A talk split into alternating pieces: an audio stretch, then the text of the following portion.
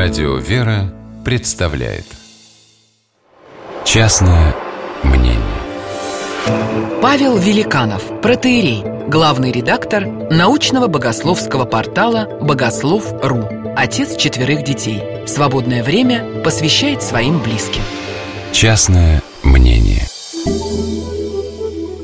Володя, крепко сложенный высокий мужчина, стоит рядом со мной перед семинарской столовой. Сегодня преображение, великий праздник, все абитуриенты причащались. Сейчас наступит момент истины, когда на завтраке будут зачитывать списки поступивших. Мы с Володей уже давно познакомились, он откуда-то из Сибири, профессиональный охотник, с непростой судьбой, которая теперь привела его на порог духовной семинарии. Где и каким образом происходило его воцерковление, он говорить не любит. Да и вообще не особо разговорчивый. Стоим, молчим.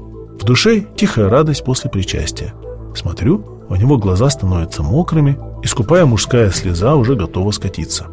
Володя достает платок и стеснительно ее вытирает. Хотя, что тут стесняться? Все понятно, благодать Божия коснулась человеческого сердца, вот и пробрало. Но тут вдруг его взгляд изменяется, и он с явным смущением начинает теребить свой носовой платок. «Эх, какая жалость!» — в полголоса произносит Володя.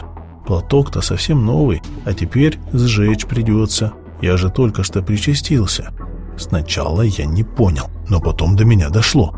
Ах, да, точно, ведь есть такое поверье, что после причастия на какое-то время весь человек настолько освещается благодатью Божией, что надо тщательно соблюдать себя, чтобы ее не растерять и не попрать эту величайшую святыню.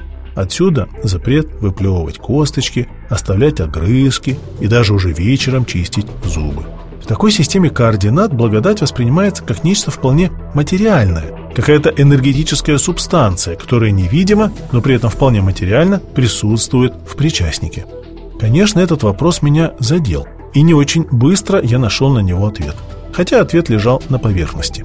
Бог и все божественное – это жизнь и животворящее, а не какая-то зараза или инфекция, которую надо держать под семью замками в особо охраняемой зоне.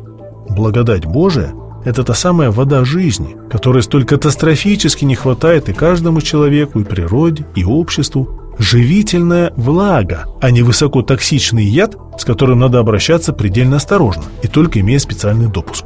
Действие Духа Божия – это вовсе не своего рода духовное радиоактивное облучение, случайно получив которое будешь мучиться до конца своих дней по больницам – Дух дышит, где хочет, но и касается каждого сердца лишь постольку, поскольку сам человек ищет, жаждет этого божественного прикосновения.